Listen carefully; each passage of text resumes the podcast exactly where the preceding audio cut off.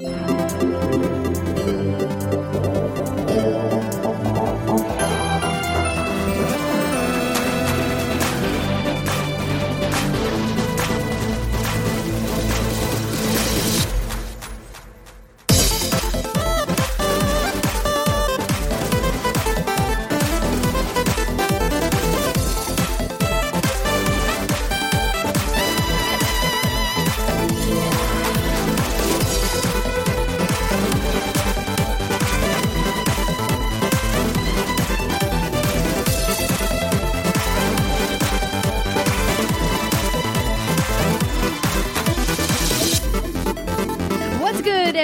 and welcome to another episode of the What's Good Games podcast, your source for video game news, commentary, analysis, and funny stuff every Friday. I'm Andrea Renee, joined by Miss Christine Steimer. Hello. And Miss Brittany Brombacher is not here. She is in Florida, getting the pee scared out of her. Yes, she gets. She's getting the spooks on right now, and uh, She. she no, go like- ahead. Sorry. She was, she was just like, "You, you're gonna get spooked next week," and I was like, "Fuck." I, forgot. I know, I'm I very forgot. I agreed to this. well, don't worry. The three of us will be there because don't forget, Alana is coming with. That's true. I will be wedging myself in the in the middle of this pack and just like hiding because I'm probably. The, I think I'm the shortest. Yeah, I'm the shortest out of all of you. It's true. You are. So if you are confused as to what we are talking about, we of course are referring to Universal's Halloween Horror Nights, which is an annual trek for Brittany and her husband Jason at Universal Studios in Orlando. But we are going to be visiting the Halloween Horror Nights here at Universal Studios Hollywood. I hope that you guys are partaking in some spooky festivities in your hometown, whatever they may be, because of course it is the month of spooky stuff. And we are going to be partaking in some spooky stuff ourselves next week, in addition to Horror Nights, because we have our monthly Patreon exclusive streams. That's right. The happy hour Q&A is going to be happening on Thursday, October 17th, starting at 6 p.m. Pacific time. And then after that, we're doing a late night spooky fest with Man of Medan from the Dark Pictures anthologies. That after hour stream is going to begin at 8 p.m. Pacific time. And all three of us are going to be in person at my house in Los Angeles. The studio, not ready yet. Um, so I have a kind of a sort of rough timeline. It looks like the studio won't be ready to go until late November. Uh, listen, construction takes a long time. You know, they got to like put some framing up and put insulation. Insulation. and- Insulation is the most important step that apparently nobody in California knew how to do originally. They were like, "It's warm here. It's the land of sun. You don't need insulation." And I'm like, "You fools! Insulation helps you in the hot and the cold. That's the whole point." Exactly, exactly. And after spending one too many hot summers in the studio in the San Francisco Bay, um, it is a requirement that the new studio has air conditioning. So Yes. I'm going to make that happen. Just take some time. But we found a good contractor, um, and we are ready to begin construction. It's a very exciting time. So uh, stand by. We'll keep you updated. Once um, construction gets underway, I'll post some pics to Patreon. So if you guys want to see that, you're going to have to head on over there. Patreon.com slash what's good games. Uh, we have some other fun stuff happening in the not too distant future. Uh, a couple weeks from now, we, and by we, I mean me and Brittany, will be heading to my hometown of Fargo, North Dakota to participate in the Extra Life fundraising event for the Sanford Children's Hospital. Of course, Extra Life is all about raising money for the big, beautiful kids who are suffering from um, all sorts of illnesses, uh, just to make their lives a little bit brighter and help their days go by a little bit easier. And we're going to be having a live event on Saturday, October 26th, and we will be doing a meetup the night before Friday, October 25th. We are just finalizing those details. So uh, keep your eyes glued to our social media accounts for specific times and places. We're going to be announcing those hopefully in the next week or so. But what we are ready to announce is the Extra Life What's Good Games poster contest. That's right, everybody. We are going to finally be making a poster, or should I say, you are going to be finally making a poster. Do you consider yourself artistic? Maybe you are proficient in Microsoft Paint the way Brittany is. Then Hey, I you am might too, want sort of, kind of. you are very proficient. Let me tell you that your Powerpuff Girl renditions of us for the monthly postcard are some of my favorite. Aw, thanks. And then when I open up your Photoshop files, I'm like, oh my gosh, there's so many layers. I did not know that she was so proficient at Photoshop. She's very good at it. I'm very messy in Photoshop, but it gets the job done. hey, whatever works, man. Whatever works. Um, if you guys are interested in submitting your What's Good Games themed poster entries for Extra Life, you are going to need to go to bit.ly slash WGGEL poster. I know that if you're listening to the podcast while you're working out or driving or whatever else you may be doing, you're like, wait a minute, I want to submit. Don't worry. We're going to put the link in the description. It's going to be on our social media accounts as well. Once you go to that link, it'll take you to a submission form, and there will be another link that has all of the details about how to submit your design for the Extra Life poster. And if you guys want to vote on those posters, there's going to be a whole process for that as well. You're going to be required to make a donation as part of our Extra Life fundraising, and then everybody who makes a donation will get a digital copy of the poster, and one lucky winner will get a physical signed copy from us that you get to put in your home or at your office, wherever you want to put it. It's up to you. Um, more details coming on that soon, but start thinking about it because the deadline for entries is going to be October 24th. So if you want to make and submit a piece of art, it must be submitted by October 24th. Start thinking about it now. All right, that's going to do it for announcements. Uh, in the spirit of Brittany reading one star reviews, she submitted a one star review to me. so for the past couple of weeks, we've been asking you guys to take a moment of your time to head on over to your favorite podcast platform where you listen and subscribe to What's Good Games and leave us a lovely review. And so many of you have. Thank you so much to everybody who's taken the time to write some nice words about the show and about why you love listening to the show every week. Because there are still people out there who are leaving us some puzzling yet amusing one star reviews. Can I read it, please? Yes, yes, you can. Okay, great. This comes to us by real Tyrone Jackson. I'm I can't believe Tyrone Jackson doesn't like us.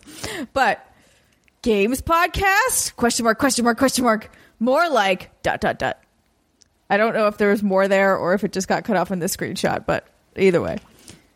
If you enjoy hearing point. women rambling on about nonsense like strange noises in their house and husbands opening doors in the room, then this is the podcast for you. First 25 minutes has nothing to do with games out of an hour and a 20 minute podcast. Infuriated. Infuriated. There are exclamation points abound here. Um, I think this is hysterical because Brittany did just talk about Jason opening a door. I think like last week or the week before. And I think John came in at one point too. So like it's very very topical. Very topical for one Yeah, star yeah. review. Exactly. Um, before we started recording, I was setting up some additional equipment. Hilariously, I have our second monitor just resting on the table, leaning against the window because I can't find the stand for it. And I had my headphones on and I was shuffling around with some cords and I didn't hear John knock on the door and it scared the bejesus out of me. I mean, this is why you live alone, like I do, and no one can sneak up on you. no one's going to be knocking on the door. Nah, just Oh Amazon usually. Yeah, exactly. Get those Amazon packages that you forgot that you ordered. So funny. Uh, we have um, a ring doorbell in our house now, and so whenever anybody comes to the door, it sends an alert to my phone. Excuse me. And John's like, "Did you order something from Amazon?" I'm like, "Listen, Amazon's been coming to the house multiple times a day on the daily since we moved in. Of course, I've ordered something from Amazon. We just moved in. Amazon are our new neighbors. exactly. just live I'm here. like, just like have a direct pipeline from the factory to me, and it will be much easier for both of us. yes. Um, all right. Let me give a big thank you and shout out to our Patreon producers for the month of October Alex Rogopoulos, Chewy's godson, David Icolucci, Ferris Atay, and Mohammed Mohammed. And welcome to our Patreon community. TJ, or is it just Che? Chej? I don't know how you pronounce your name, but you could let us know, right? Write us in. Uh, Ruari or O'Connor, Tristan Morgan, and I know I'm going to mess this up. Yasun, I'm sorry, but I'm going to go for it. Yasun Kajenome. That sounded fine to me, but I also have no idea what it's supposed to sound like. So I don't either. ignorance is bliss. It's um it's a lot of consonants and I apologize for mispronouncing your names, but thank you for supporting us on Patreon at patreon.com slash What's Good Games. We love and appreciate you guys. All right, it's time to get into the news. But before we do that, I have to tell you that this week the news is brought to you by Manscaped. Support for What's Good Games, of course, comes from Manscaped. You guys may have remember us talking about them just a few weeks back. They are number one in men's below the belt grooming. Manscaped offers precision engineered tools for your family jewels. Listen up, dudes. The last thing you guys want is a nick below the belt. We're all just cringing thinking about it. Nobody ever wants to imagine what's going to happen if your razor goes awry down there. So, the best thing that you can do for your balls is to get Manscaped. They've redesigned the electric trimmer. Their Lawnmower 2.0 has proprietary skin safe technology, so this trimmer won't nick or snag your nuts. Manscaping accidents are finally a thing of the past. I know, I can barely say it with a straight face.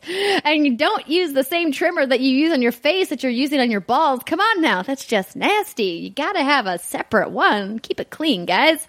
Manscaped also has the crop preserver, an anti-chafing ball deodorant and moisturizer. You already put deodorant on your armpits. Why are you not putting deodorant on the smelliest part of your body? You can get 20% off plus free shipping on Manscaped products when you use our special promo code What's Good at manscaped.com because they always want you using the right tools for the job. Plus, your balls and the ladies in your life, or maybe the men in your life, will thank you. I have a feeling that both men and women appreciate some good manscaping. I know that I do. Amen. So if you so if you want to take the time to make sure that your below the belt region is up to snuff for the partner in your life or maybe just for yourself, then you got to go to manscaped.com and use promo code what's good to get 20% off and free shipping. That's 20% off with free shipping at manscaped.com and use code what's good. They have uh, both an electric trimmer and a straight edge razor. And the straight edge razor is actually like super nice. Uh, so we have a little kit that they sent us to check out all the products, and I passed it over to John. And I was like, "Enjoy," but I opened it up and looked at everything 1st You're like, this is a gift for you and also a gift for me. Go use this. gift for both of us. All right, manscaped.com. You heard it. So this week in the news, Steimer and I looked at the rundown and we're like, oh boy, it's a little bit of a doozy. Um, we've got some good hardware news and then we've got some very sassy and very controversial uh, news from a publisher later on. So why don't we start with the fun stuff? yeah, let's do it. Would you like to read the first story? I would love to. Okay, everybody, put your pants on. Don't know why, but just you might want something on you. Uh, PlayStation 5 officially named launching holiday 2020. Changes are coming to the controller. This headline comes to us from Game Informer, uh, and Andrew Reiner wrote this story. So today on the, well, not today, in the past, not too distant past, on the PlayStation blog, Sony provided an update for its next generation console, which is now officially called PlayStation 5 and is releasing during 2020's holiday season. Jim Ryan, Sony Interactive Entertainment's president and CEO, also outlined changes to the PlayStation 5's controller. Quote, there are two key innovations with the PlayStation 5's new controller. First, we're adopting haptic feedback to replace the rumble technology found in controllers since the fifth generation of consoles. With haptics, you feel, you truly feel a broader range of feedback, so crashing into a wall in a race car feels much different than making a tackle on a football field. You can even get a sense for a variety of textures when running through fields of grass or plodding through mud.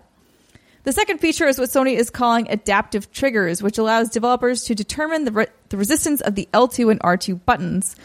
Ryan gave an example of drawing a bow as a way a developer can make the button a little harder to push. He also noted that developers have early versions of the controller. Elsewhere, Wired has also dropped some information on the upcoming system, specifically the console's main UI. It's being expanded so that players can see what's happening in a game without having to boot it up. So from the PS5 main menu, you can see which multiplayer matches are available in real time or what single player missions and or rewards can be tackled.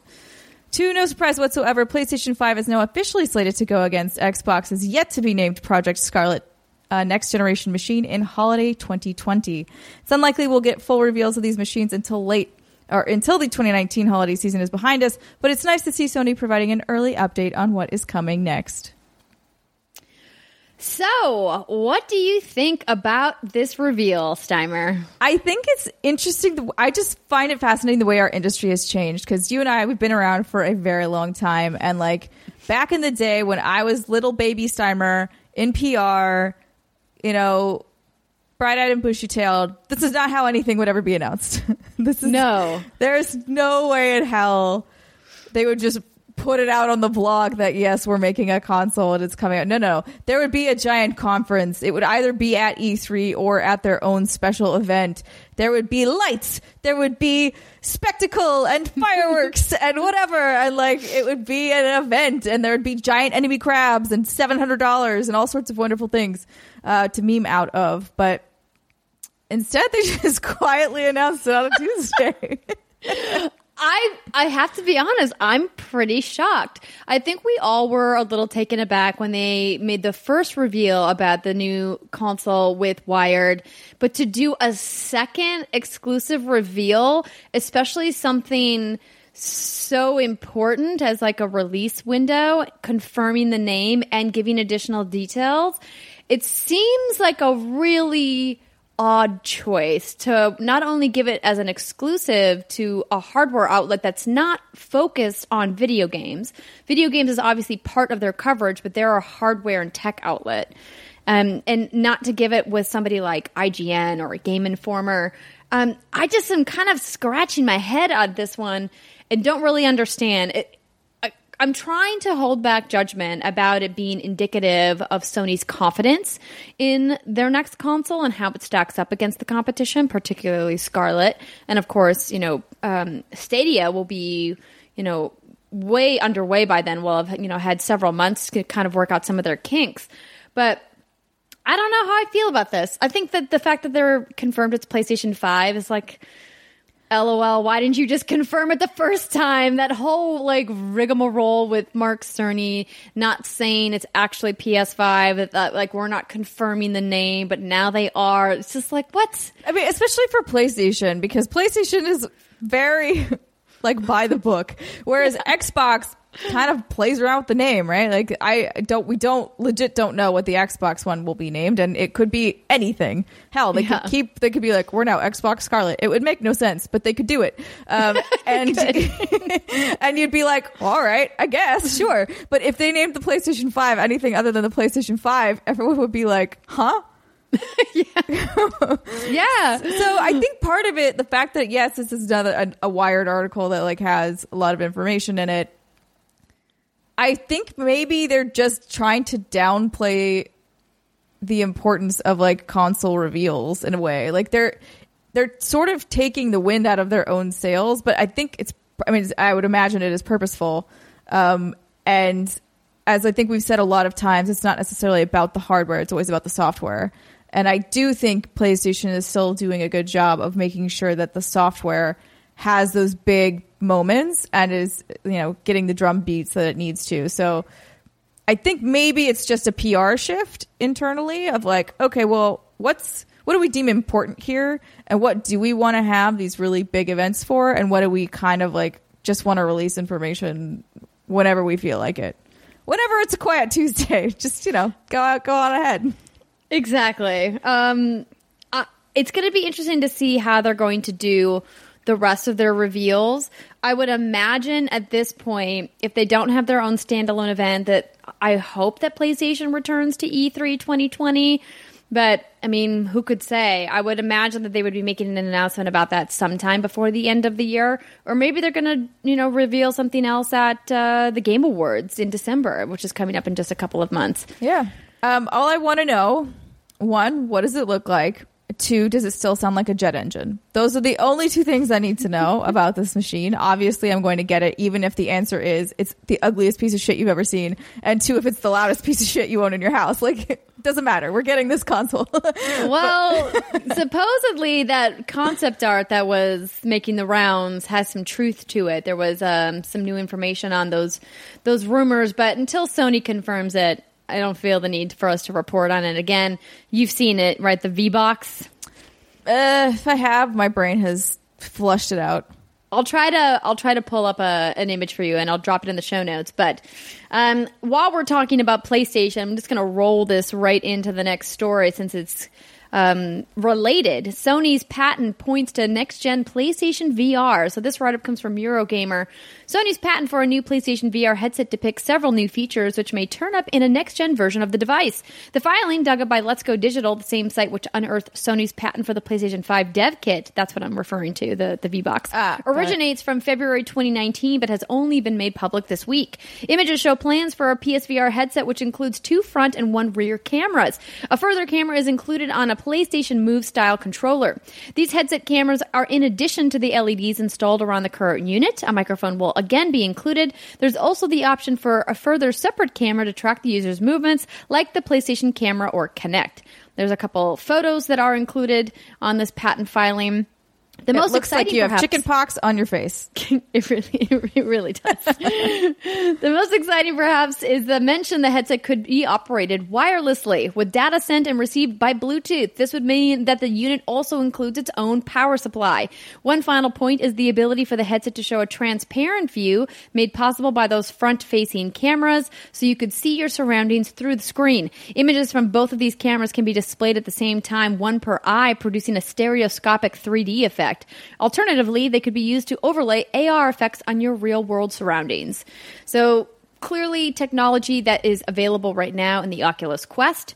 If you guys have not used it, it's a pretty neat feature the pass through view where you can leave the VR headset on and then you can just see outwards with the camera. I mean, the camera image isn't great, but at least it's better than having to take your headset off completely. It's just a, a nice little function. Yeah. So I, I just hopping back quickly to the dev kit. Holy shit, that's ugly. Yes. so yeah, if you haven't seen it, uh, just look up.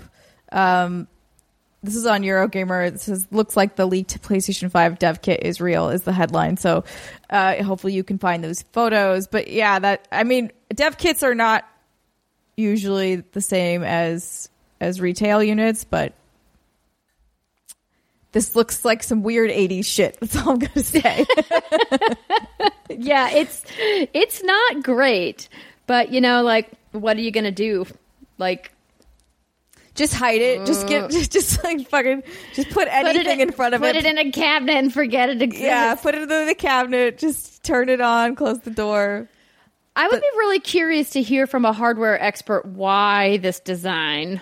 I mean, it says in there, it's talking about there. It has a lot of fans, a lot of ventilation, which seems to be an issue for the current one, which is Yeah. why it's so loud. That little poor little fan is trying so hard. It has so much work to do. It's just buzzing away. Uh, so I imagine it's just to keep the thing cool, uh, especially Yeah. if you have better parts in there that's going to run hotter. But True. Yeah, I had my. We have a new entertainment center, and I have the PlayStation 4 Pro inside it right now. And I was playing a game today that I'm going to talk about in the next segment. And I didn't realize there wasn't enough ventilation on the back. And so I was like, man, the PlayStation sounds a lot louder than it normally does. And it normally sounds loud, but it sounds really loud. So I was like, huh, I wonder if it's getting overheated inside that cabinet. Uh, and so I opened the door and I was like, oh my gosh, there's like an oven in there. you could like easy bake oven some cookies. yeah, literally, it's probably hotter than that easy bake oven we had. I was like, oh my goodness, this is not good. We're gonna have to figure out a solution. So um, I opened the doors and was like, okay, no gaming with the doors closed ever again.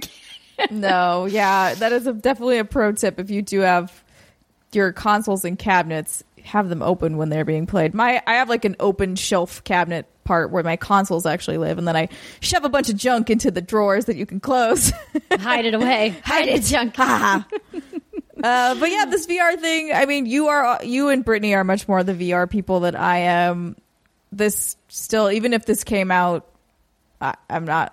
I'm not excited about it, and I don't mean that in a bad way. It's just like it's just not not a thing that I particularly enjoy. No, I get it. I mean, it's not like I play a lot of VR. I just think that if they're going to make PSVR compatible with where VR is heading, or even where v- VR is today, let alone where it is in 2020 and beyond, that they're going to have to iterate on the current PSVR. But Sony has confirmed that PSVR, as it stands, will be compatible with PlayStation 5. So if they do introduce a new version, I'm sure it'll just be like a pro version or like PSVR 2 or whatever they're going to call it. PlayStation So, more virtual reality. it's virtually. It's more now with 100% more virtual. exactly. All right. All right, well, how are we going to tackle this big boy? let's move on to the to the behemoth story of the week that everybody is talking about at least as of when we shot this show blizzard has suspended a hearthstone player for liberate hong kong statement in a protest at blizzard's ban wait in protest at blizzard's ban so this that headline does not I was like, that really headline accurately- is not correct. not great. Um, so let me just get right into it. So this write up comes from Polygon. Blizzard Entertainment has suspended Blitzchung, uh, Chung Wen mm, Ning Wai. Oh my gosh, I do not know how to pronounce this Chinese name, and I apologize. Um, for my English speaking terrible ways. Uh, Hong Kong based Hearthstone Pro from Hearthstone Grandmasters for using his post game interview on October 6th to support protesters demonstrating in Hong Kong. The casters hosting the interview, both of whom attempted to hide their faces during Chung's statement, were also removed from their positions. Chung appeared on the Taiwanese Hearthstone broadcast wearing a gas mask and goggles following a win against South Korean player Don. Chung said, Liberate Hong Kong, revolution of our time, a slogan associated with the protests. The broadcast quickly cut away from the interview, and a video of the stream was later pulled offline. The English broadcast of the day's Hearthstone matches remains available, though the interview segment was not aired. In a ruling on October 8th, Blizzard said Chung's statement violated tournament rules, specifically a rule against doing anything that, quote, brings you into public disrepute, often offends a portion or group of the public, or otherwise damages Blizzard's image, end quote. Chung has been removed from the Hearthstone Grandmasters program. The money he earned this season, $3,000 plus 500 for each win, has been knocked down to zero, and Blizzard has also banned the player from participating in Hearthstone esports for one year. Quote, while we stand by one's right to express individual thoughts and opinions, lol, no, you don't. Players and other participants that elect to participate in our esports competitions must abide by the official competition rules, Blizzard said in a statement. Chung, Pol- Chung told Polygon on October 7th that there will be definitely negative consequences for expressing support for Hong Kong, noting that Chinese net netizens, I think, yeah. is that correct? Like citizens on the web? Am I misreading that? It- no, Um, you are not. It is, yeah, a user of the internet. There you go. We're calling for punishment from Blizzard. He said he wanted to contribute to the protest Hong Kong is having right now, not only to grab more attention, but also telling some of the protesters who are watching the stream that I'm on their side. I've got a lot of supportive messages from my local community, so I'm glad that my statements became kind of an energy for them. Protests in Hong Kong have been ongoing since June, following proposed amendments to an extradition law in the region. The amendments have since been suspended. Demands from demonstrators have expanded to include universal suffrage and an investigation into Hong Kong's police force, according to Vox. The Hong Kong government issued a ban on face masks, like the one Chung wore on screen, in an attempt to crack down on the months long protest movement that's gotten increasingly tense in the recent weeks. Vox reported demonstrators wear face masks to protect themselves from tear gas used by police, but they've also become a symbol of the protests. This week, the Houston Rockets general manager Daryl Morey has been under fire for tweeting in support of the Hong Kong protests. Chinese media company Tencent, which has rights to stream NBA digitally in China, temporarily suspended its preseason NBA broadcast, according to CNBC. The company previously said it would not stream the Houston Rockets games. Tencent has a 4.9% stake in Activision Blizzard, as well as other video game companies. In fact, That's- Tencent. Tencent has their fingers in just about everybody. Tencent is everywhere, but not. that's actually that surprises me that it's so low in Activision Blizzard. I, we'll we'll get Yeah. to that in a minute. We can finish off all this stuff, but Yeah, so I just want to give a little bit more context. So there's several stories swirling around this issue, um, not only just around the Hong Kong protest, but about this esports player specifically and Blizzard's actions. Fans, of course, have called for a Blizzard boycott. I've seen many people in my timeline on Twitter and in my other social media profiles saying how they have deleted their Blizzard accounts, how they have canceled their WoW subscriptions, how disappointed they are in Blizzard as a company. And then In comes Tim Sweeney from Epic Games, and this write up continues from Polygon. Epic Games founder and CEO Tim Sweeney says his company would never make such a move. That they will never happen on my that will never happen on my watch as founder, CEO, and controlling shareholder of Epic Games, said Sweeney on Twitter.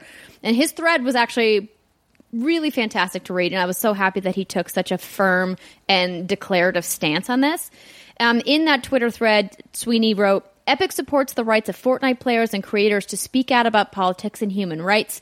As he responded to another user who pointed out that Epic Games is 40% owned by Chinese company Tencent, which also holds a small stake in Blizzard, as we mentioned, 4.9% in Blizzard versus 40% of Epic.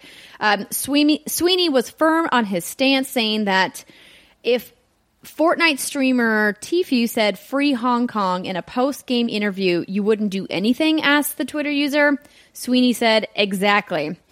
And then he added that Epic is a US company and I'm the controlling shareholder. Tencent is approximately 40% shareholder and there are many other shareholders, including employees and investors.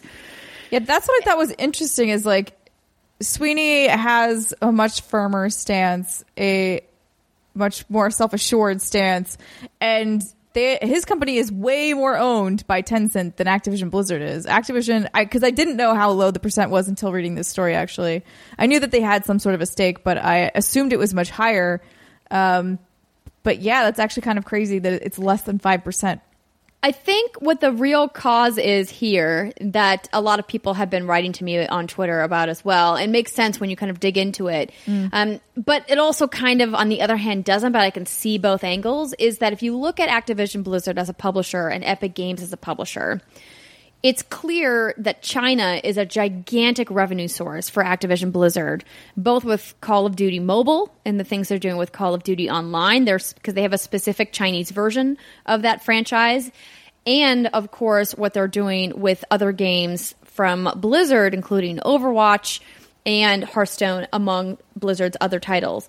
And then if you look at Epic's journey into China, they are obviously publishing games there, but Epic's games are much more popular in other Asia territories, um, Korea, Japan, and, and some others. And so, if you look at the money that could potentially be lost for publishing games or selling games in those regions, clearly it looks like just at surface value on paper that Activision has more to lose. However, Tencent's stake in Epic is worth over $830 million. That's not an insignificant amount of money that Tencent has invested. So clearly they have influence, though Tim Sweeney has come out to say, yeah, they have influence, but guess what? I'm shareholder number one. I get to make all the decisions in the business of this company. I'm also the CEO. So what I say goes at the end of the day. And I'm really happy to hear him say very definitively that his company would never make such a move. That would never happen on, on my watch as founder and CEO. And so I'm glad that they took a very definitive stand as one of the leading publishers of video games in the world. And it's really disappointing to me that Activision Blizzard went the other way. I especially. Actually, oh, sorry. No, sorry. Go ahead. No, you go ahead. Finish your statement. I was just going to say, especially given the rights that we as Americans are, you know, that we get to appreciate and take advantage of every day, and that Activision Blizzard became what it was because of the business model and the structure of the government here in the United States. And to not want that for other people around the world, and to say, hey, you know what, you don't have to agree with what the protesters are saying, but I think we can all agree that they have the right to say it. Yeah, I, I, I think what I, was kind of going or my train of thought was like, well, I guess it makes sense in the if, even if you just look at the quote unquote personalities of these companies. And I do know that people have gotten mad at Epic before for the the exclusivity stuff on the game store or whatever, but I do feel like even in those situations, Epic tries to do right by the customer.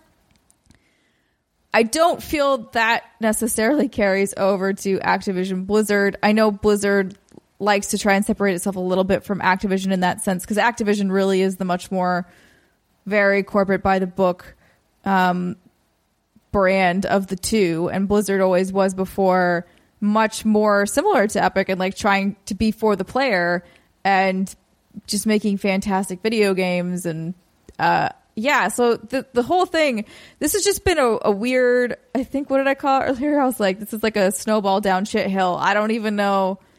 This has escalated so quickly. Um, there was a little bit more stuff buzz I saw on Twitter. Um, so this person that I actually I don't know if they are a reporter or anything or just a random person that got pick up on their tweet, but was saying that Blizzard has disabled all four authentication methods to actively stop people from deleting their accounts. Uh, and then they were just trying to spread awareness of that. And other people in the thread were also confirming that they were not able to delete their accounts. I assume, I don't know if that is an intentional thing on Blizzard or if they were getting hit by so many that the system automatically was like, something is wrong here. And like it sort of had a fail safe in it, which is what I would mm-hmm. imagine it would probably be, but it still doesn't look great um, to have all of that to be like, well, nope, you can't delete your account. You are locked in here with me. When you when you mentioned this to me, I was like, no, that can't be. So I'm looking down this chain, um, and so the original thread comes from at um, ESP Silverfire Two. Charlotte Mather is her name, and so she's got over nine thousand retweets as of us uh, talking about this on the show and 15,000 likes. And so I'm going down this thread, and there are several people just in the first few responses that have said, it's happened to me as well. Um, and then people in the European Union saying it's illegal under GDPR for Blizzard to do that. Um, that people have the right to delete their in, their information from these websites. Um, and there appears to be several other people who are looking into this story about mass deleting their accounts. Um, and it's it's crazy to me that Blizzard would do something like this in response to the to the boycott in response to the criticism. If people want to delete their account and stop supporting them, they absolutely should be able to do that. The idea that Blizzard will lock their information to prevent them from deleting their accounts is absolutely mind-boggling to me. Yeah it's it's bizarre and doesn't seem and yeah, like somebody else said it for anyone who has GDPR, it's not legal. Um, I don't know. I feel like the United States is way worse at these sorts of things. Yeah, uh, and they're kind of like, whatever, you signed a, an agreement, get fucked. Um, but it, it, it was just crazy to me to be like, why are you just pouring gasoline on this fire? Stop it. Yeah, I just I don't I don't know. I mean, like obviously, like they stand to lose a lot of money if China shuts off their their influence or their ability to publish and sell games in the region, but it's crazy to me that people don't recognize the dangerous position United States businesses are in by allowing China to tell them how people here can behave, like how they can speak and what they can say. It's such a stark reminder that the United States has very amazing freedoms that a lot of countries don't have. The idea that you can say something about the government and can't be imprisoned for it, that you could say something about the president and not go to jail for it and not lose your business over it is a freedom that this country was founded on, right? And that we're seeing in real time how a country like China doesn't have that. you know, it's like yeah. And it wasn't like this esports player said anything horrific. You know, he no. just supported. He just showed a, a, a like with a single sentence showed support for the protesters and like immediately was t- taken down. If you've watched the clip, seeing the casters respond to him and how they they knew they knew instantly that everyone was going to get in trouble because they ducked under the desk and like they're trying to get their faces off camera. Um to have that did not save fear, them? They still also lost their jobs exactly and it wasn't their fault they didn't say anything it's not like they could have predicted what he was going to do. And if Blizzard and Activision were actually concerned about that, that's why delays exist in broadcast t- television. You can do a stream delay as well. That, that technology also exists. Yep. I just like this whole thing is just gross to me. Um, I'm incredibly disappointed in Activision Blizzard as a publisher. I think it doesn't bode well for whatever's going to happen for them at BlizzCon. Uh, which is just mere weeks away. I wonder if they are not going to do Q and A's. Because like, oh, I, especially after what happened last year. what happened last year, what's happening right now, I feel like it would be dangerous to give players the mic on a live Yeah. stream anyway. If they want to do them just in person and not broadcast it out, that's another option I guess they could go for.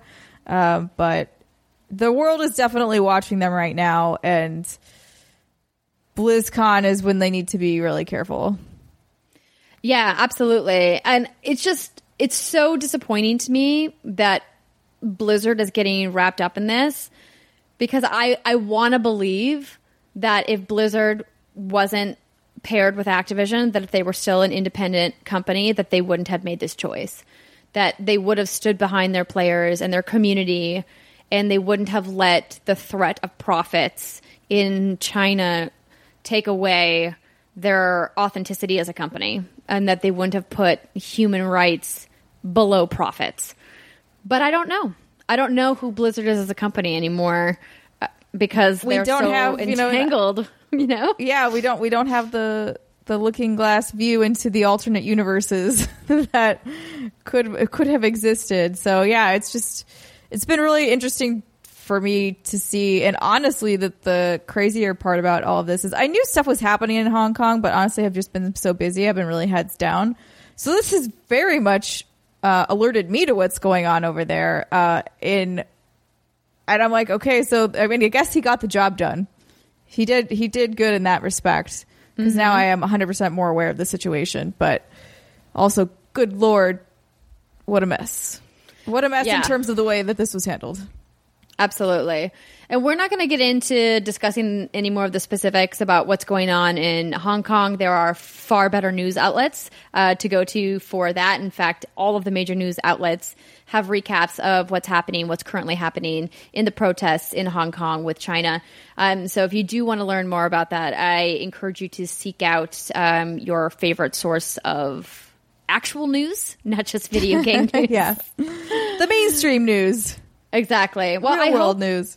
I hope that you know that this doesn't get any worse. I hope that Blizzard lifts this um, authentication snafu that they are currently undergoing, that they allow people to leave their platform and to delete their accounts if they so choose to, because not allowing to do them allowing them to do that is absolutely asinine and thankfully at least in the European Union it's against the law. So be better Activision. Blizzard, be better. In better Um, news, yeah, exactly. Red Dead Two is now out on PC. Hooray! and it's coming to Google Stadia. Woo! You could ride a pony anywhere. Exactly. On an airplane. Maybe not. Not, on not on an airplane. Their internet would not be good enough up there. Maybe, Maybe like someday. a private jet if you had like real nice Exactly. internet. Um, but it's exciting to hear that finally it's coming to PC. Looking forward to seeing all of the crazy mods that the PC community makes for Red Dead 2. And then, of course, looking forward to seeing how it performs on Stadia because it looks like Stadia is going to need some more heavyweights to help fill out their roster because Doom Eternal has been delayed to March 20th, 2020, as if spring 2020 needed another AAA game. I know. Good lord. I mean, yeah, the front half of 2020 is is just bonkers. Bonkers, Brutal. bonkers bananas. I say. Yeah, man, the bananas have gone bonkers. um, there is another game out that day. What? I mean, it's a good it? date. I like the 2020 20 2020 2020 2020. So many 20s. Um, If it was it's not two just- 20 2020, that'd be great. Oh, know. March third. Maybe that's what I was confused. March third is Final Fantasy VII remake. Mm. Watch Dogs Legion is March sixth, twenty twenty.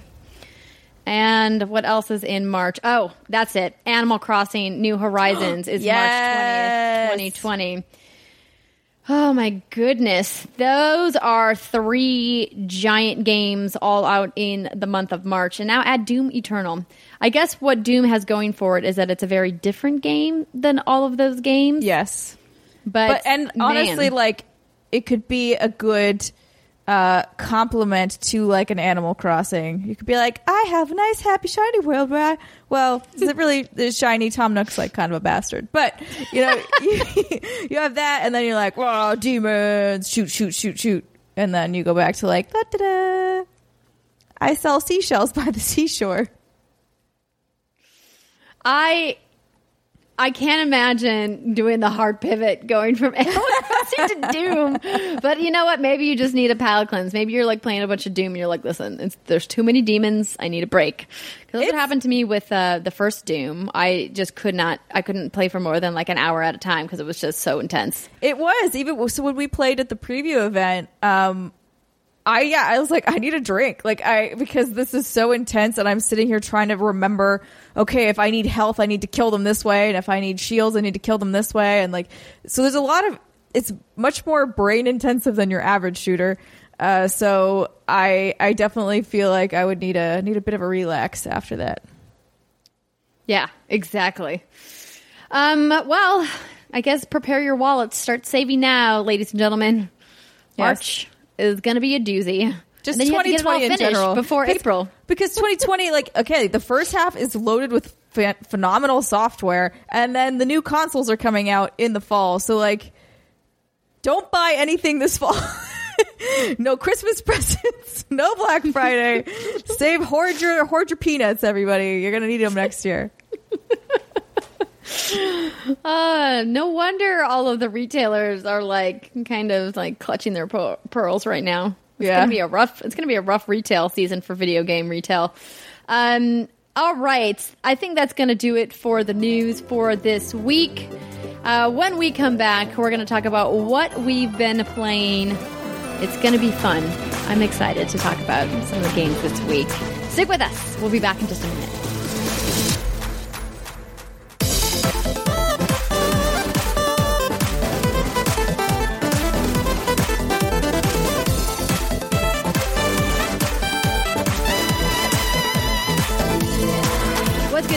And welcome back to the What's Good Games podcast. This is our second segment of the show where we talk about what we've been playing. And this week is brought to you by patreon.com slash what's good games, where you can get access to exclusive vlogs, streams, and so much more, like drawn postcards with a handwritten note. One of our favorite things to do every month is to send you guys personal messages. If you want to help support the show, keep the lights on, and help get us to events so that we can cover video games, please consider membership at patreon.com slash what's good games. All right, the first game that I would like to talk about this week is Concrete Genie. And I need to make sure that you guys are aware that Concrete Genie was provided to me by PlayStation. Access to this game and to this coverage was made possible by Sony Interactive Entertainment. So, they don't I like me they didn't give me a code for concrete g i actually I really thought this game looked I didn't know you wanted one. I can ask them for one. yes Um, please they i thought this out and- game looked nice Yes, so it does. So I am incredibly excited to report that I've been having a blast with this game. I remember when they originally unveiled it and it looked really neat. It looked like something they were doing something special. And I was really excited to see it, but I didn't know how the gameplay would come together. And so far, I've just been absolutely loving my time with the game.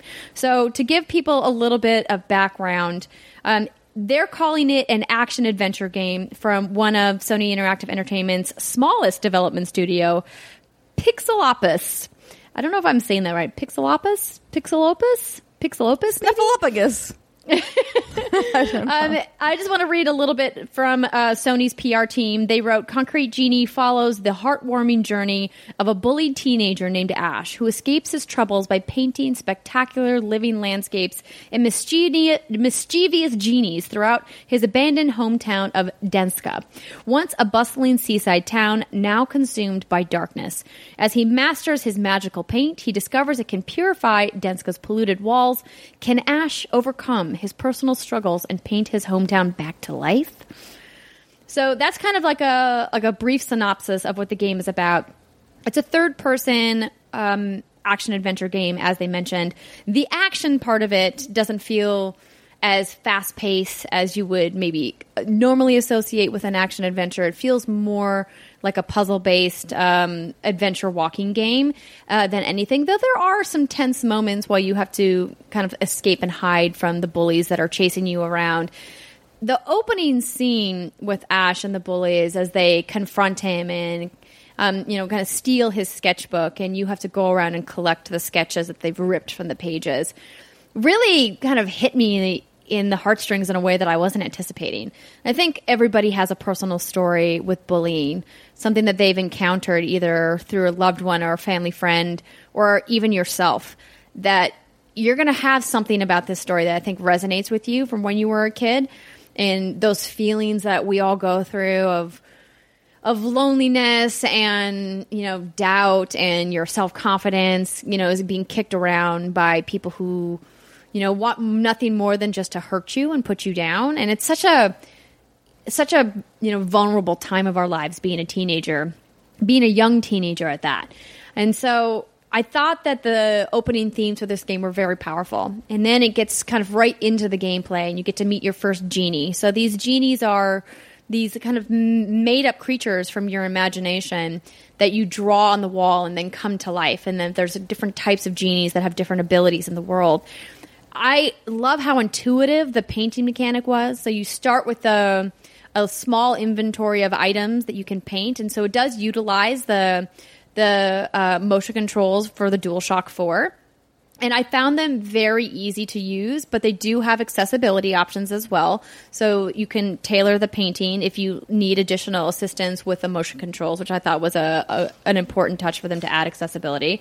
Um, and you essentially will pick an item. So they have a couple different plants, let's say like two or three different types of flowers that you select it and then you like hold down the trigger and then you can like draw it up by moving the controller. Um, and it took a little bit of practice to get a, a, get a hold of it, but they do have an undo button, which is very nice. Control so you Z. draw some, Would you draw something really sideways, which I've done a couple times? I was like, oh no, that looks terrible. You just click the L2 and bam, it disappears and you can redraw it, which I thought was such an important touch because after you do your first drawing, you become very invested in how your how your art looks on the walls. And what I love about this game is that the world that I'm in, my version of Denska is going to look nothing like anybody else's because you get to customize all of the art to how you want it to look. And I think that that's such a neat touch that makes it feel so personal. There are moments where a specific genie will want you to draw specific pieces of art, but you can add onto that as long as you draw the pieces of art they want. Because there's times where your genie wants to be happy and so they'll kind of do like a little thought bubble of the thing that they want to see on the wall. So this one genie will be like oh i want to see a rainbow here and so you, you know draw a rainbow and then it will like put little hearts out into the world. And then the genie will give you what they call um, super paint and you use the super paint to paint over the darkness on the walls. And so, really, the idea is that you're clearing sections of the town uh, of this darkness by interacting with these genies, making the genies happy, playing with the genies, uh, helping them get through obstacles in the world. Because in order for them to move along the walls, you have to paint in very specific places, and sometimes moving items around the world in order to connect the paintings. So that's kind of the puzzle aspect of the game and then you clear the darkness all while trying to avoid this gang of kids that is trying to bully you and trying to uh, be confrontational with you.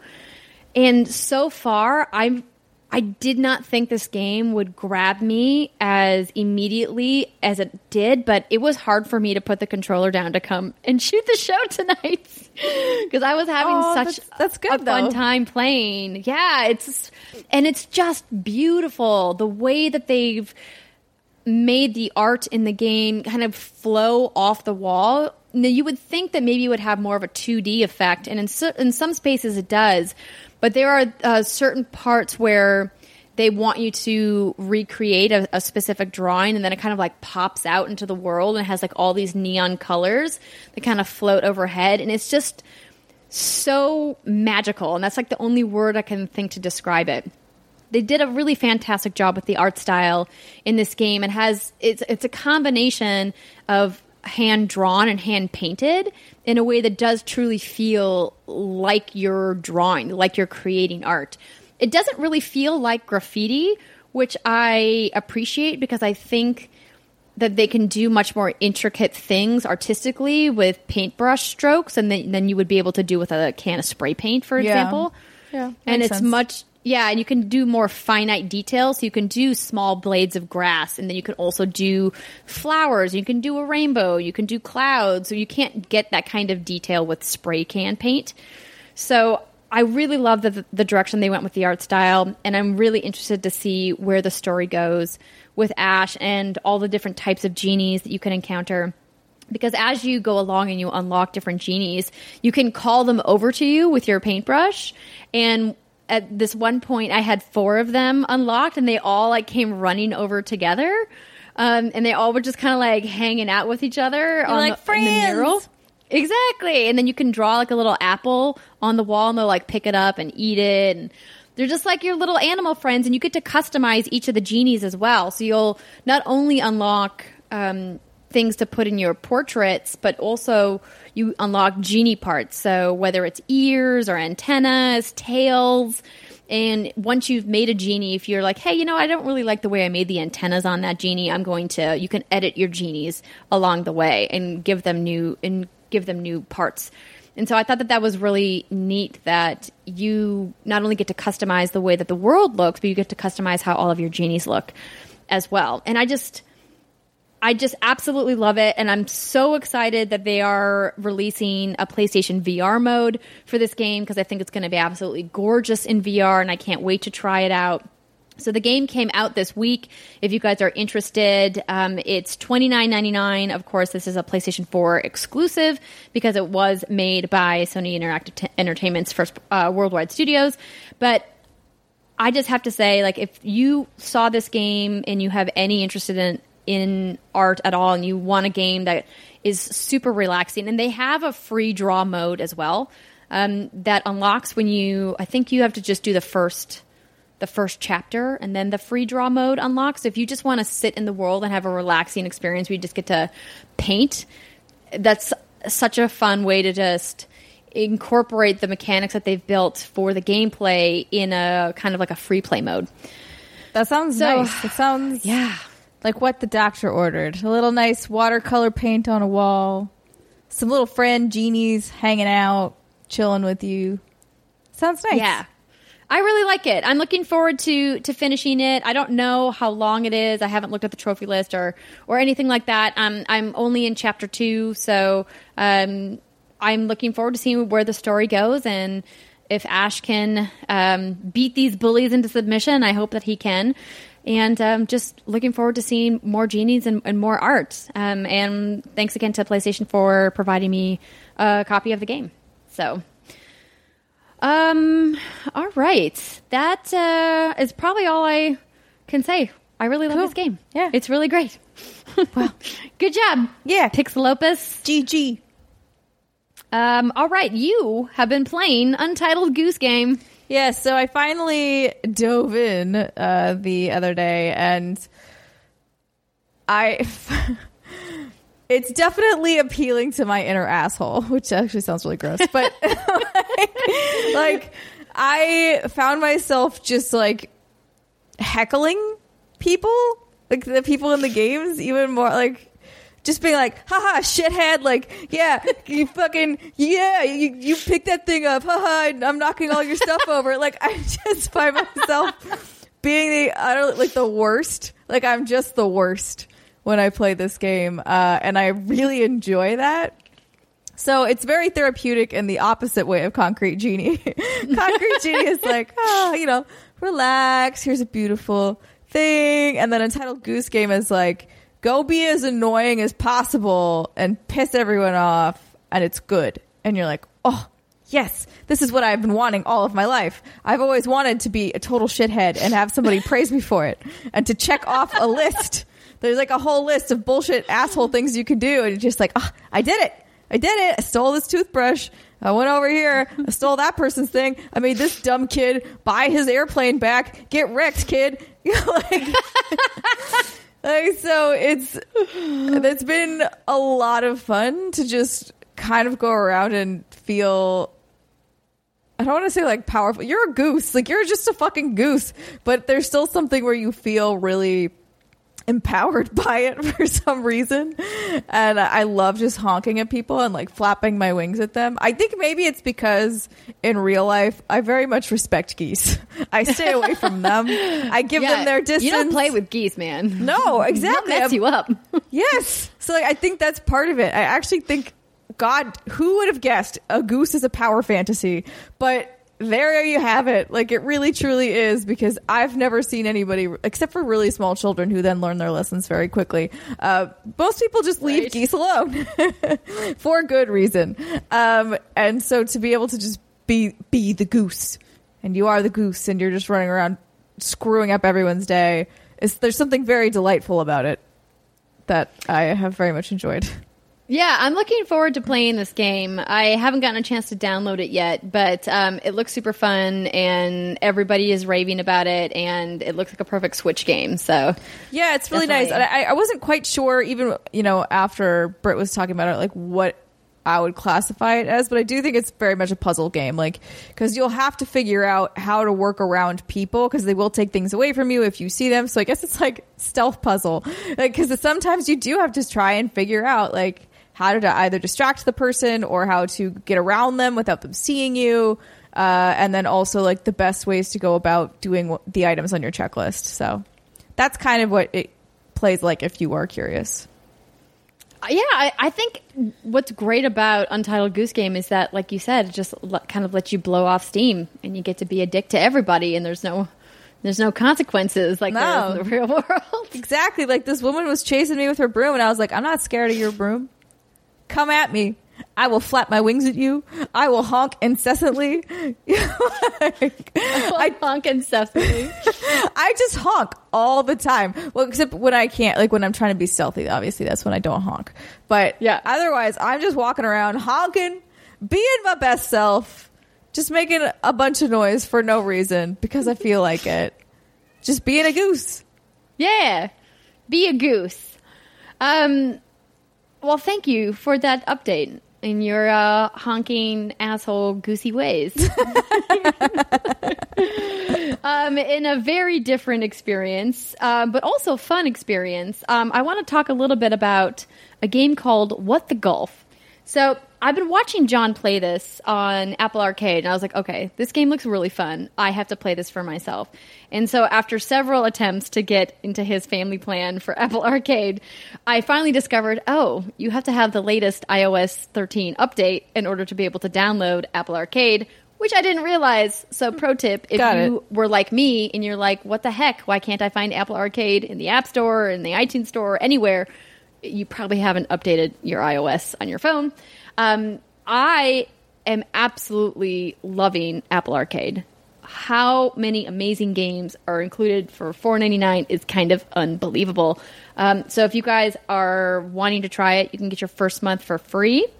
Um, as I mentioned, I'm on John's plan. You can get up to six people on a family sharing plan um, with Apple, and so I think that if you have a roommate or um, or a family member that wants to share with you, it's a it's a great value. And the games can be played offline, which is also really which is also really great. So, what the golf? Um, let me read the little description. I'm like, is it mini golf? No, so well, sort of. So it's a golf game for people who hate golf. Ah, that's silly, me. Yeah, it's a silly physics-based golf parody where every golf course is a new, surprising type of golf. Some brilliant or hilarious, others so absurd they will make you go, "What the golf?" Wait, Um, absurd. and- like, what was the, wait, was it you who was playing? It was a billiards game or a pool game or something, and like the the balls would be like animals or like some weird shit. yeah, yeah, that was um, it was um, pool panic. Yes, is it like, Yeah. like that wacky or like different wacky? Yes, like that. Okay, but but different. Ano- I would say, well, it does get. There's a lot of strategy in the much later levels, but the early levels are super approachable and fun. So, just as like an example, so this is made from a, a small studio called Triband. Um, it was founded in 2015 by three guys. Uh, Tim, Peter, and Rune. Uh, they are all based in Copenhagen and um, they have added some extras. I think some they have three other people on their team now. So this is an interesting story, just kind of like that this small team was able to get featured in Apple Arcade uh, very early on. But so the game, let me see if I can pull it up on my phone here. But it starts out exactly like you think. So you kind of use uh, the touch controls on your phone to you know pull back as your swing, and then you let the you release the ball and towards the hole, and you don't have to get it in the hole. You just have to hit the flag, which I Oh, like. okay, that's good. It's much easier. Yes. But then it quickly devolves into hilarity because soon you're the ball isn't the thing moving. There's a whole bunch of objects that move. Um, in one, you pull uh, and it releases a house, and then the house is the thing that you have to get to hit the flag. And another one, it's a cat. And in like another a, one, like a real live cat. yeah, I mean, it's just wacky and it's so much fun. And what I love is that some levels are just super easy and dumb, and then some levels have a lot of strategy involved. And a lot of the levels, you can go back and there's a challenge. And so if you're like, oh, I'm really kind of going through this super quickly, um, you know, you can go back and then they'll add like a, a challenge. Um, let me see if I can get this up to the screen here, if you guys can see. Maybe this isn't the best level. Oh, look! It's a it's a flappy it's a flappy. Yeah, I was about to say that looks like Flappy Bird. Oh my gosh! Oh no! Oh no! Why? Okay, I already died. I'm like, Um, yeah, that, that sounds correct for Flappy Bird. But what's neat is that they have homages to tons of different video games. Um, I've already run across one for um, Donkey Kong. I've run across one for Mario. There's Flappy Bird. There's ones for Super Hot. Um, there's one for Portal. They these are just essentially like spoofs and parody levels off of these really iconic famous games. And the through line to all of them is that you have to get an object. Doesn't always have to be a golf ball but an object to hit the flag at the end of the level. And it's super fun. The art style is really cute. It's very cheeky. And if you're looking for something that is really fun and um, will make you smile and make you go what the golf then I highly recommend you guys check out uh, this on Apple Arcade. Sounds cute. I'm looking forward to playing this on many an airplane ride. Ah, yes. Yes. Um, but yeah, they have a lot of games on Apple Arcade that I'm looking forward to trying out, like Cat Quest. That sounds pretty cute. Sounds like a game you would like. I know, right? There's cats and questing. You love Let's both go. of those things. I do. Check and check. I have been playing a little bit more of Destiny 2 Shadowkeep. Uh, they released the new raid, Crown of Salvation. Uh, am I getting that wrong? I I would not know. All of the Guardians are listening. Garden of Salvation. Uh, shaking their heads, being like, come on, Andrea, get with the times. And I just haven't been able to keep up because I have I was out of town last week for a friend's wedding and then you know I had to play some other stuff too but I'm looking forward to getting the grind on in Destiny and getting my light level high and to trying the raid. So far I've been really loving everything that I've been seeing with what they've done with Shadowkeep. And it was interesting to me that some people reached out to me after the show went live last week saying that they haven't had the uh, performance uh, um, not woes what's the opposite of woes? Um, Boons. yeah, the boons. Perfect. Uh, the performance boons that I was experiencing on PS4 Pro, notably Xbox players having some difficulty. We've even seen some people post clips and, and streams and things like that of Xbox just really struggling with certain parts of Destiny 2 Shadowkeep. So I hope that they work out those kinks sooner than later um, especially since you know I think all eyes are on how it's going to perform on Stadia, hopefully flawlessly. But um, whenever you have technical problems in a game, it's always a bummer. I know because that's what happened to me with Gears Five. Just ran into technical problems and I was sad about it. So I hope that gets worked out for everybody. But I've been really enjoying my time with the game. I think it looks great. I'm excited to see where they take it. I will say it was a little bit puzzling to me that so soon after introducing the nightmares and the storyline of Shadowkeep that they introduce all of this Vex offensive stuff. It just feels like they're two separate storylines that don't really intersect. At least I haven't seen them intersect yet. And I'm not quite sure why Bungie would set up this really interesting storyline with the nightmares and with Eris Morn and everything happening on the moon and the hive, and then completely pivot towards the Vex and a completely separate storyline was, what's happening with the Vex. So, in the Black Garden. But, you know, I.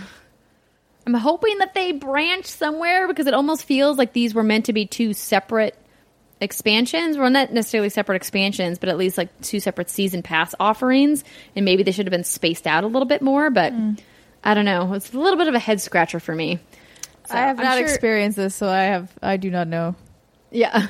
well, you're probably never coming back to Destiny. No, huh? I think um I think think that baby's in bed. Oh. I mean, That's unless sad. I don't know, unless they if they again, I think I've said this before. If they come out with like a new class to explore or something, like I would hop back in for that.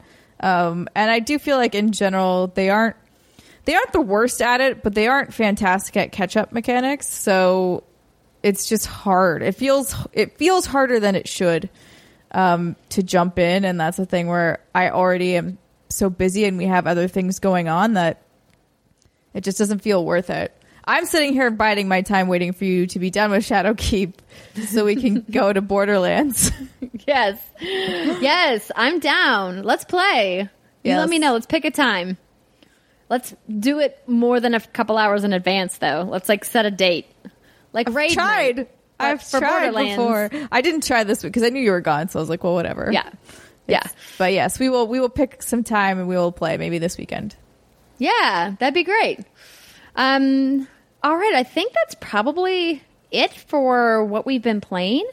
Um, sorry that we don't have more to chat about, but um, I could just keep talking about how much I love Concrete Genie and how you guys should play it. Concrete But Genie. I really just want to go play more Concrete Genie. Year. I'm just kidding. Well, not yet, but know, not- maybe. maybe it's going to be a sleeper. Who could say? Yeah, I, I mean it. It. I, when you just mentioned it, I was like, I for, number one forgot that a game existed.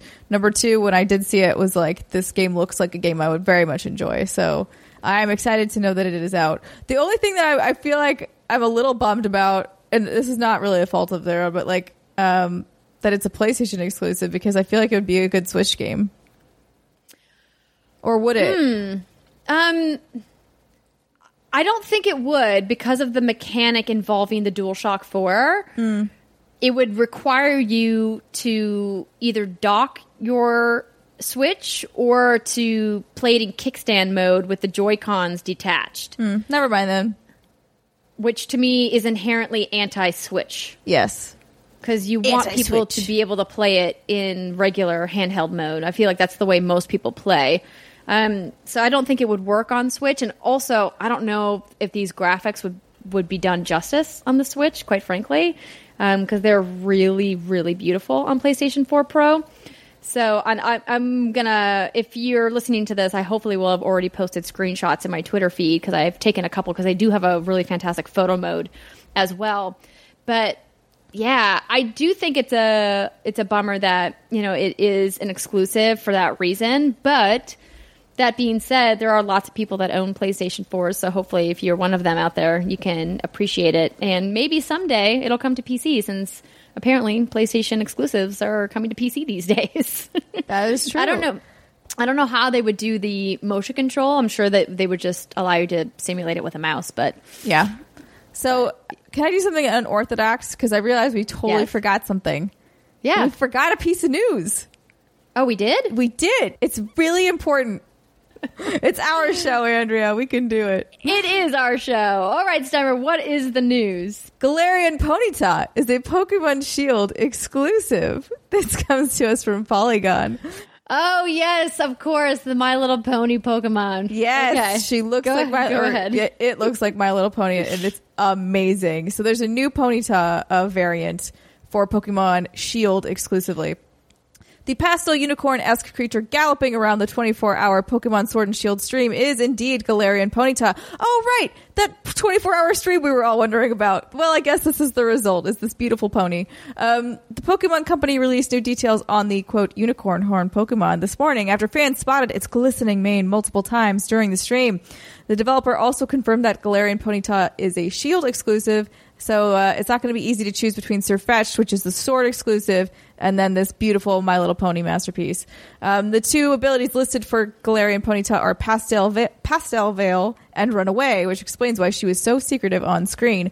The Pokemon Company described Pastel Veil as an ability that, quote, prevents the Pokemon and its allies from becoming poisoned. Uh, it can also cure poisoned Pokemon from its ailment when it joins the battle. And then, so really, just go look up this Pokemon on Twitter because she's beautiful. Or again, it, because it can be, I think, male or female, is beautiful. And really just it absolutely 100% looks like a My Little Pony, which is fantastic. It looks like, uh, let's see, the Ponyta's fiery mane is now like cotton candy fluff. I think that's a good way to describe it. Yeah, So- this is officially my favorite Pokemon of all time. Yeah, it's fantastic. Yeah, this Pokemon is like goat Pokemon, Yes. as in greatest of all time. Yes. Like I don't know if there will ever be a Pokemon that tops this Pokemon. Like the tail and the hair and the mane look like pastel cotton candy. Mm-hmm. And it's got little cotton candy poofs on each of its hooves, and it's got a unicorn horn. I, yeah, this Ponyta is fantastic. Yeah, I'm really, I'm starting to get very hyped for Sword and Shield. Um, I guess now I, I was going to go Sword because I liked the dog. I like the legendary because he looks so cute with the sword and he's like, I got a sword, grr. and you're like, oh, that's so cute. But now I'm like, do I have to go Shield because Ponyta? yeah. I think I might. I, I wasn't even contemplating which one I was going to go with. I was just going to kind of flip a coin when it came close to launch. But it's definitely Pokemon Shield now. yep. I think that's this is the correct. we can choice. trust that Brittany will play both of them. So She- yeah, Brittany will probably pick Sword. So there you go. dang, what a cute Pokemon.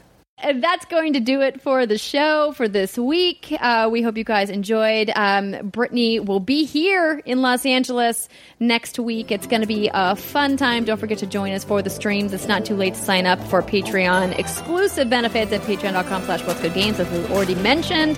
And we hope that you guys have a fantastic weekend. We'll see you next week. Bye.